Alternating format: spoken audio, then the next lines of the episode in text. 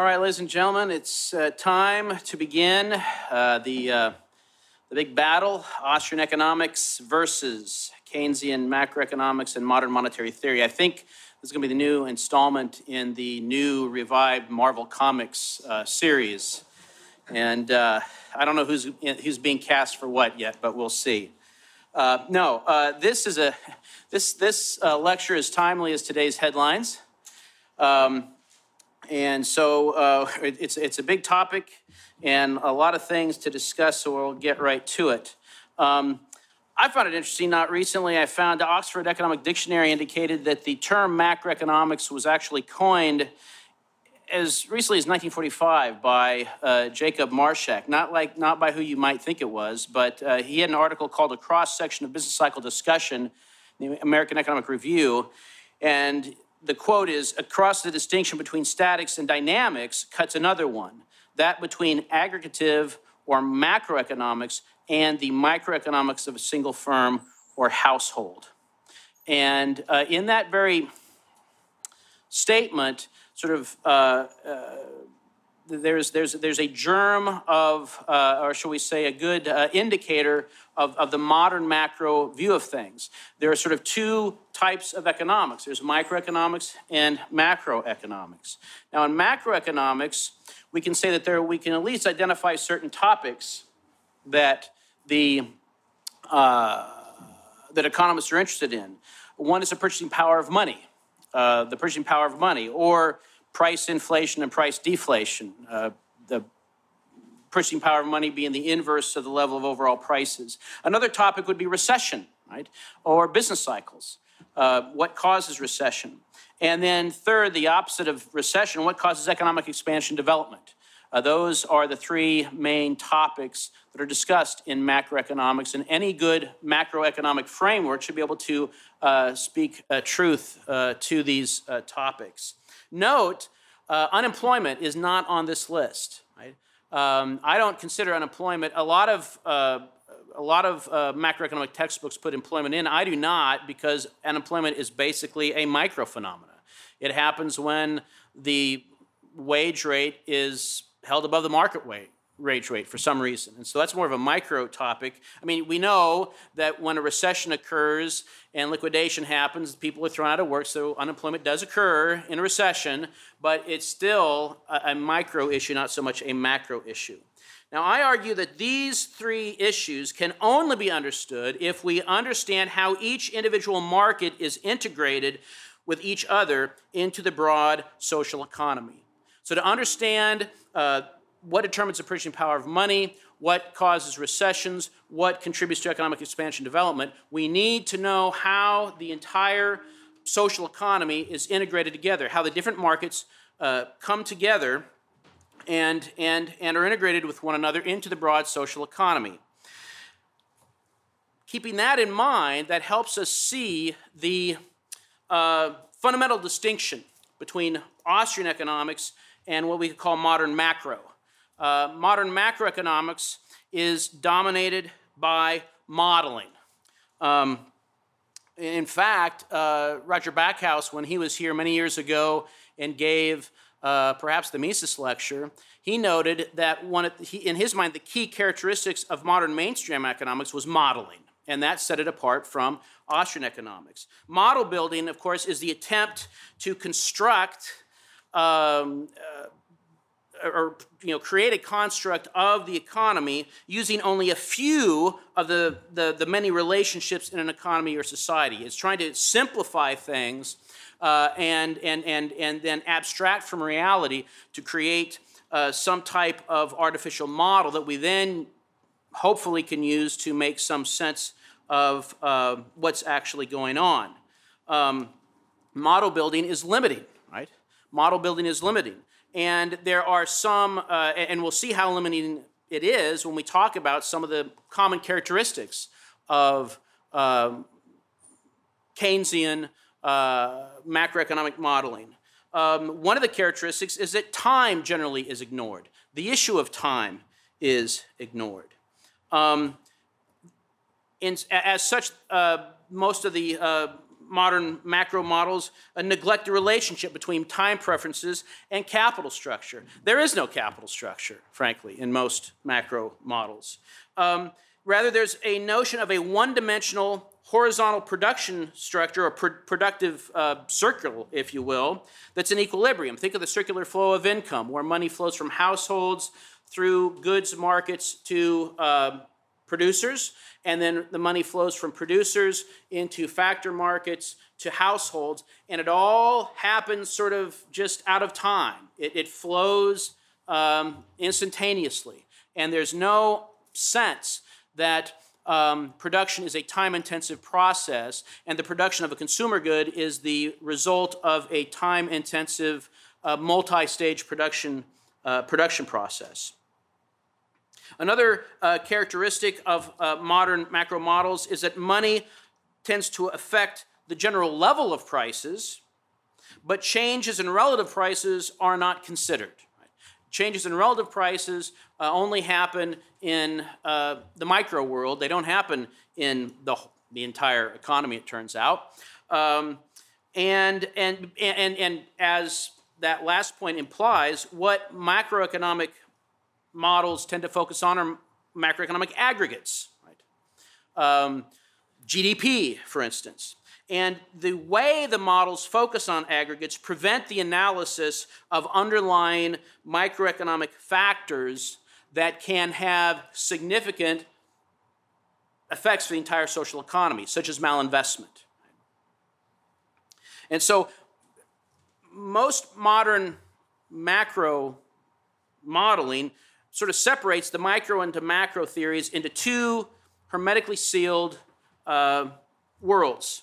Um, when we have full employment, then micro principles are very relevant, and micro rules today. And you know, supply, uh, quantity supplied equals quantity demanded, and um, all of the factors uh, are earning away or prices that are equal to their marginal revenue product or discounted marginal revenue product if the modern neoclassical people want to get real sophisticated. Um, but when we do not have full employment, when we have unemployment, then we enter what Paul Samuelson called a topsy turvy wonderland. A topsy turvy wonderland where uh, right seems left and left is right, where up seems down and black white. He could have said where we call evil good and good evil, but that's a lecture for another day.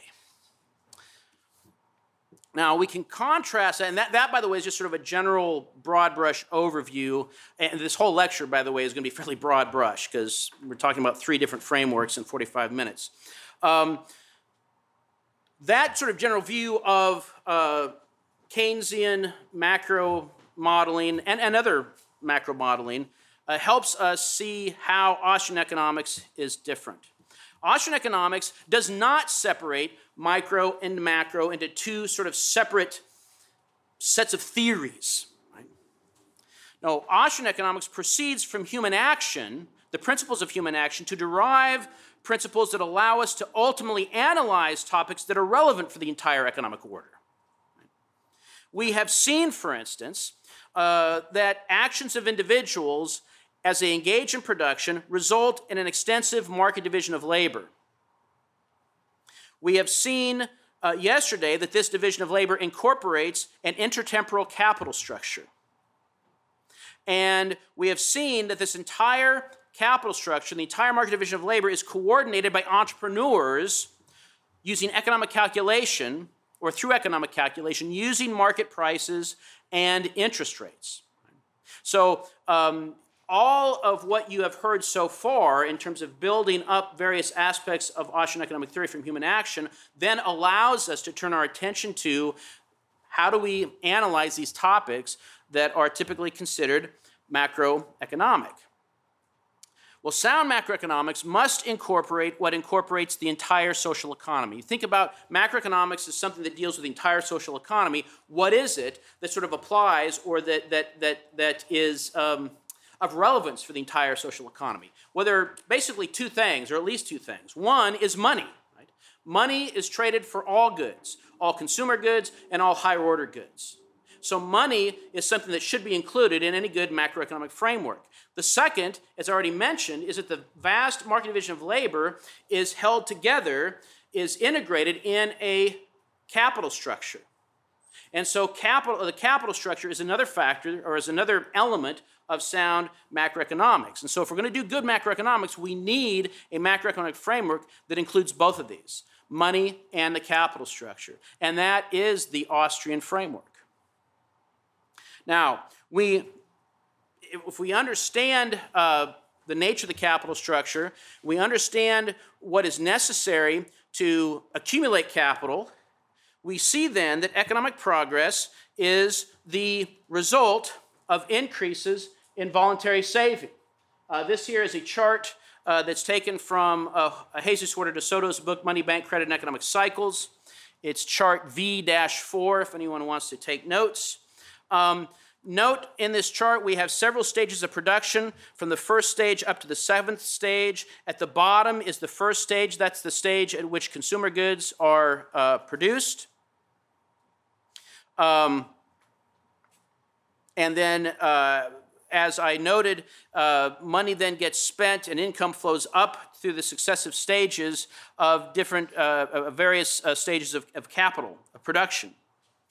Um, now, let us suppose, and this, this, by the way, this chart shows two things. It shows um, the old uh, structure of production and then a new structure of production after saving an increase in voluntary saving. The old structure production is represented by the um, rectangles that are outlined in black, right?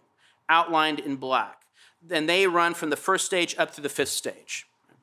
The um, new structure production, the structure production that uh, is left after there has been an increase in savings that is worked out throughout the uh, entire social uh, economic order, is the, uh, the gray lines, the solid gray lines. That, the solid gray lines represent the structure production after significant or after an increase in voluntary savings. And so when we have an increase in voluntary savings, one thing that, that that, that happens, and we know happens based on our dis, uh, discussions uh, last uh, yesterday, is that when there's an increase in savings, there's a decrease in the interest rate. When there's a, there's a decrease in time preference, that, that uh, moves people to consume less and save more. So there's a drop in the interest rate. So the interest rates will be lower. Also, when there's an increase in savings, the capital structure is transformed. There's a deepening of the uh, capital structure, which means it's vertically longer. There are more stages, there are new stages of production added which did not exist before. They did not exist before because they were not considered uh, profitable, right? That the, that, the, that the social time preferences were such, that interest rates were such at, at a certain level that these new stages were not profitable. Right? The rate of return on these new stages were not high enough to, uh, to, to, to, uh, to warrant their, uh, activity at those stages. Right? But if people increase their saving so that the market rate of interest falls, or, and uh, they become more willing to put off present consumption, suddenly uh, there are stages, there are productive activities that now appear profitable and uh, entrepreneurs are happy to participate in. And so there are stages that are higher stages that uh, begin uh, to be undertaken, stages six and seven. Now, where do the resources come from to participate in these higher stages? Well, they come from resources that were utilized in the lower stages of production. Right? When there's a decrease in consumption, the prices of the consumer goods fall, uh, rates of return in the consumer goods industries become lower, and they become lower relative to those rates of return at the higher stages, and so resources are freed up and are utilized at the higher stages. And so the capital structure deepens. The capital structure also widens at the previous highest stages. Notice at stage four and stage five, those stages are, are, are wider than they were before. There are more there's more production at those stages as there were before. And the capital structure, as I already mentioned, narrows at stages one, two, and three. Because of the decreased demand for consumer goods and the drive demand at those stages. Also, we should note that the introduction of newer capital goods uh, tend to implement the most advanced technology. And so, not only does there tend to be an increase in the quantity of capital goods, there tends to be an increase in the level of technology embodied in those capital goods. And so, the upshot is we end up with more voluntary saving, we end up with more, um, uh, a more capital intensive structure of production. And with more capital intensive processes, the structure production, uh, entrepreneurs, firms become more productive. The produce, uh, over time, the production of consumer goods will increase while their prices fall. Real wages and national income then will rise permanently. And in the long run, people are able to buy more goods at lower prices. This is a, uh, an increase in prosperity. Uh, Huerta de Soto refers to this as the healthiest, most sustained process of economic growth and development imaginable. It involves the fewest economic and social maladjustments, tensions, and conflicts. So that's just that's that's as I said, I'm painting with a very broad brush and going and, and, and skipping over some uh, some uh, nuances that we could talk about. But that that gives a picture of uh, an, an, Austrian approach that builds from human action up through uh, the entire capital structure. Now, the Keynesian macroeconomics is a little bit different. Uh, it represents national income, and, and well, there are many varieties of Keynes, but this uh, of Keynesian economics, but this comes pretty much right out of Keynes' general theory. Uh, and uh, national income is represented as a sum of spending in various sectors of the economy. And here we have Y, national income, is a sum of C plus I plus G. C, consumer spending, uh, spending by, uh, uh, by uh, consuming households. I is business investment, and it's investment in physical production. It's not investment in financial instruments. That was sort of seen as a, as a, as a uh, unhappy leakage. Um, and then G, of course, is uh, spending by the people who are here to help the government. Um, now, Keynes also believed that the, uh, that the economy is inherently unstable and easily tends to recession. Right? Uh, the, the, the, social economy is not a social economic order. It's, um, I don't know, we could say it, it's, it's, it's, uh, it, it suffers from economic fragility all the time. And it's because of volatile business investment, the I in the equation. And the I goes up and down. And when recession hits, because I collapses due to a collapse of what he calls the marginal efficiency of capital. And the marginal efficiency of capital is essentially a prospective rate of return on investment in the marginal unit of capital. And so when the uh, when the marginal efficiency of capital collapses or falls, it's because of changes in what Keynes calls the animal spirits, right? It's, it's sort of this, it's a psychological theory of recession.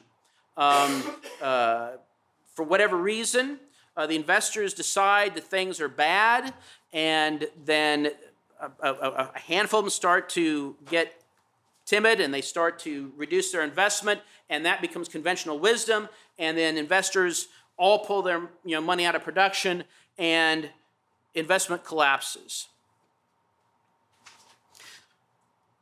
Now, when this happens, well, I should let me back up the truck. The important relationship for Keynes, in essence, is the relationship between the marginal efficiency of capital, the rate of return on an increment of capital investment, and the interest rate. The interest rate as Keynes says, is um, obviously measures, obviously, the premium which has to be offered to induce people to hold their wealth in some form other than hoarded money. That is what the interest rate is. Right? Somehow, Dr. Herbener missed the obvious definition of the interest rate. I don't know how that's possible. Uh, no, but for Keynes, that's what it was. It is a, uh, it, the interest rate is a monetary phenomenon. It's determined by the supply of and the demand for money. Um, the theory is called the liquidity preference theory of money. It's the rate of interest paid and received in the loanable funds market, right? and only in the loanable funds market.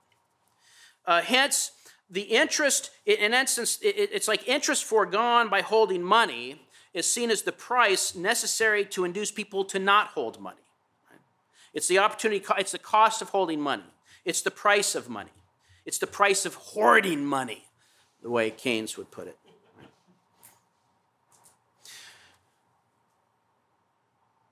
As such, the quantity of money demanded varies inversely with the interest rate. If the interest rate is high, the cost of holding money is very high. It would be better for me to buy some bonds? And so, I'm, so the quantity of money demanded would be very low. If, the if the interest rate is very low, then I'm not going to make money very much on in, in the bond market, so I'm going to hold more money, right? So the quantity of money demanded is inversely related to the interest rate. Now, if the interest rate, according to the Keynesian model, uh, Keynesian theory, if the interest rate is, uh, well, if the marginal efficiency of capital falls because of animal spirits below the interest rate, this makes um, spending on unproductive financial instruments, according to Keynes, uh, increase because the cost of borrowing is not low enough to make investment in physical production attractive. And so investment in production falls and decreases in investment, which is the decrease in I, that results in decreased aggregate demand, right? If investment falls, C plus I plus G together fall. So aggregate demand falls, and that results in an excess uh, quantity of goods in the market. Uh, Malthus would call it a general glut of goods. And uh, businesses would cut back on their production output would fall, the demand for labor would fall, and because wages and prices are quote unquote sticky downward, this results in a general glut of goods and unemployment, and depression ensues. That's, that's the explanation. Now, um, there are, or Keynes saw at least sort of two primary potential solutions to this problem. One is state managed interest rates. We can, we can manipulate interest rates to continually to ensure quote appro- the appropriate volume of investment. We could we can um, solve this problem by increasing the money supply. If we increase the money supply, the quantity of money supplied will exceed the quantity of money demanded, so there would be an excess supply of money. And then people would spend money on interest bearing instruments. People would spend money on bonds. They would go out and buy more bonds financial bonds. Uh, this increased demand for bonds will drive up the price of bonds and then decrease the interest rate. Right? And so the interest rate then would fall to a point where suddenly now it, it, it's, it's below the marginal efficiency of capital and investment in productive physical uh, production then becomes attractive again. I goes back up aggregate demand goes back up, equilibrium output goes back up, equilibrium income goes back up, the demand for labor goes back up, and we're closer to full employment. So that's great.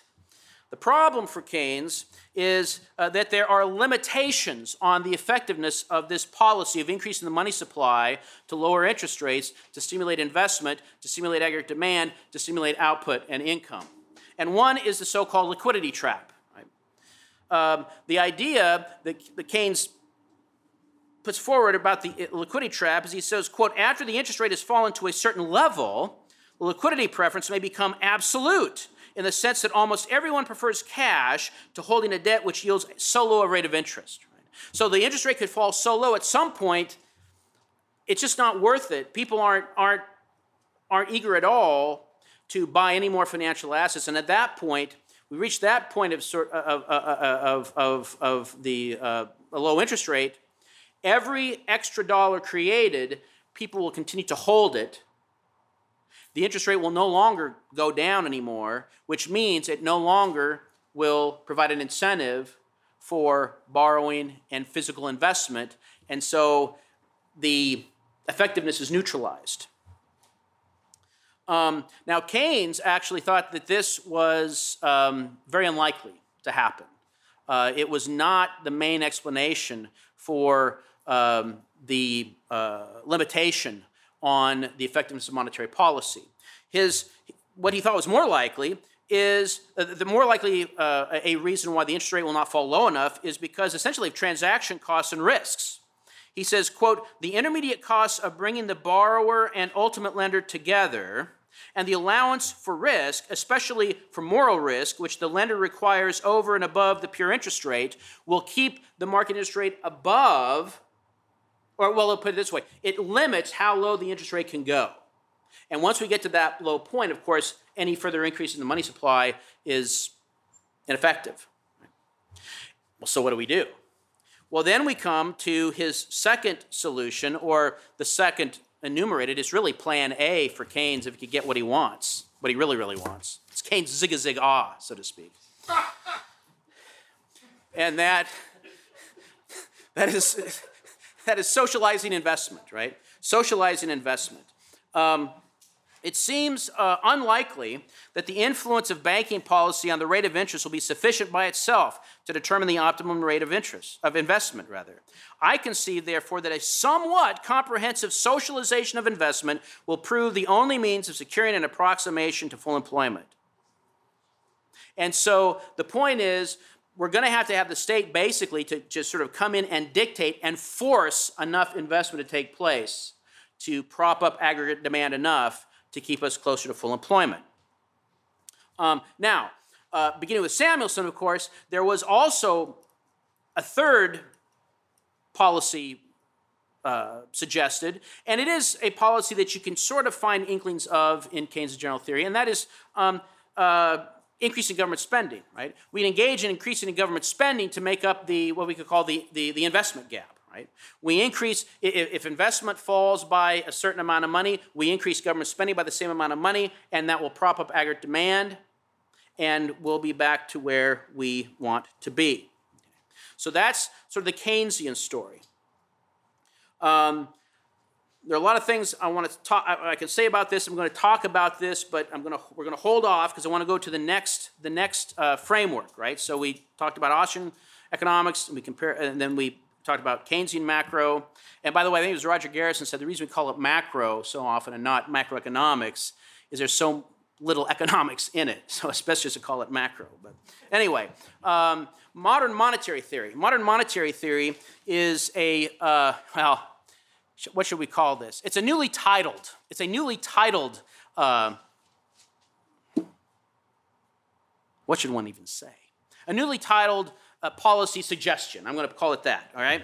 Um, uh, if you're interested in this, by the way, um, there's important work that has been done on this. Uh, Robert Murphy, uh, Bob Murphy's work uh, on modern monetary theory at uh, Mises.org, I recommend highly.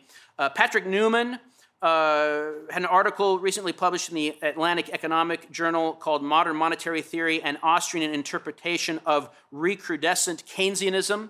Uh, the article is good just for its title, uh, and the rest of the article is pretty good too. I, I highly recommend uh, both uh, Patrick Newman's work and Bob Murphy's work on this. Um, the key premises of modern monetary theory is that money is a creation of the state. Uh, money is whatever the government wants it to be, and the government creates a demand for it by requiring uh, it in payment for taxes. So that the whatever you know the government can just decide something wants to be money and how they're going to get people to hold it and use it well we're going to force people to pay taxes with it and and and so let it be written so let it be done. Uh, another important premise is that the government cannot become insolvent can, the government can never go bankrupt if it holds a monopoly on issue. If it issues its own money, it can never go bankrupt because it can always print more money to pay its debts and finance new spending, right? So as long as you have a government that has a, some people call it a central bank, but it's really a more a central money creating machine. As long as you have that, then you'll never have to worry about going uh, insolvent because you can always just, you know, it's like the old uh, the old uh, Frito the old Frito Lay commercial. I know the old Doritos commercial. Eat all you want, we'll make more, right? You know, spend all you want, we'll we'll print more, right? Um, another important premise is then that unemployment is due to insufficient government spending. Or we could put it this way again, sort of the, the, the, the, the free market is incapable of having labor markets that clear. And so there's always going to be, uh, what shall we say, um, unemployment. And, and, and we can fix that simply through increases in government spending. So it's really insufficient government spending. Right? In some sense, it's insufficient aggregate demand, but it's the G that matters. Right? Now, um, modern monetary theory arrives at its conclusions by manipulating the Keynesian income equation. Um, so national income, as already seen, is equal to y, is y, and it's equal to c plus i plus g. Uh, we could also see it. Uh, national income is equal to consumption spending plus savings and, and taxes. So C plus S plus T are sort of the way people allocate their monetary incomes. They can spend it on consumption, they can save it, spend it on savings, or they can spend it on taxes. Right? Uh, so all income is spent on consumption, savings, or taxation, or spent on taxes. Now, in equilibrium, of course, since y is equal to c plus i plus g, and y is equal to c plus s plus t, in equilibrium, c plus s plus t equals y equals c plus i plus g. See how easy this goes. Um, we can drop the c out of the uh, equation because it's on both sides, and then we're left with s plus t, saving plus taxes equal to uh, investment plus government spending. Or we can rearrange the variables so we have G plus T, or G minus T, government spending minus taxes, is equal to savings minus investment. And that's, their, that's, their big, that's the big theoretical payoff. Right? The government budget deficit is equal to net private saving. And so if we want to increase saving that will then uh, uh, work its way into increased aggregate demand through investment, we increase government spending. We run government deficits. And so the policy conclusions is that the government can and should monetize government deficit spending. Right? Uh, it, it's not that far removed from when it was at Paul Krugman in 2009, uh, in, in the throes of the meltdown, said, look, somebody has to spend beyond its means, and right now it has to be government. And so it's basically taking the Krugman uh, uh, policy and making it sort of general policy. Government can and should monetize the government deficit spending. An increased deficit spending will result in net an increased net saving and hence an increase in output and employment. And the only thing that's holding us back, it turns out, is our political will. It's not economic reality. Um, now, one might say, well, wait a minute, right? I mean, if, if we just increase the money supply and just print the extra, I don't know, $4 trillion we're going to spend this year, surely somewhere, somehow, sometime, prices are start going to go up and we're going to get inflation. And they recognize this, that, it, that, that, that price inflation can occur. There can be high price inflation. And if that does occur, well, we can simply fix that problem by increasing taxes. Because if we increase taxes, people will have to spend less on consumer goods and producer goods, and that money will be sent to the government, and the government sort of takes it off the table, and the money supply comes back down, and prices come back down. Well, so what are we to make of this? Well, um, there are a number of things I want to say about the whole, the, the, the, the general Keynesian and uh, modern monetary theory practice together, I do first want to mention um, a couple things about mon- modern monetary theory to begin with. And the first is that it's not exactly new, it's not exactly modern. Um, and this is, this is one of the things that really, truly fascinates me about this. Um, in the Wall Street Journal, in the Wall Street Journal not too long ago, um, Stephanie Kelton uh, describes her what she called she called it her Copernican moment. It was a moment that revolutionized her way of thinking. And she said it was in a conversation. She, by the way, is the author of uh, this book uh, called The Deficit Myth. And she's one of the, Stephanie Kelton is a proponent of modern monetary theory. And she describes in this op ed piece that was derived from her book, it said, a conversation with the Wall Street investor Warren Mosler. And she says this quote, since the US government is the sole issuer of the currency, he said, it was silly to think of Uncle Sam as needing to get dollars from the rest of us. My head spun. Like it was shocking. The idea, the wait a minute, wait a wait, wait, wait, wait a minute. You mean I I if I want to spend money, I don't have to raise taxes, and I don't have to borrow other people's. I can I can just create money. The government can create money. That that makes my head spin. I did not know that that was possible. Right?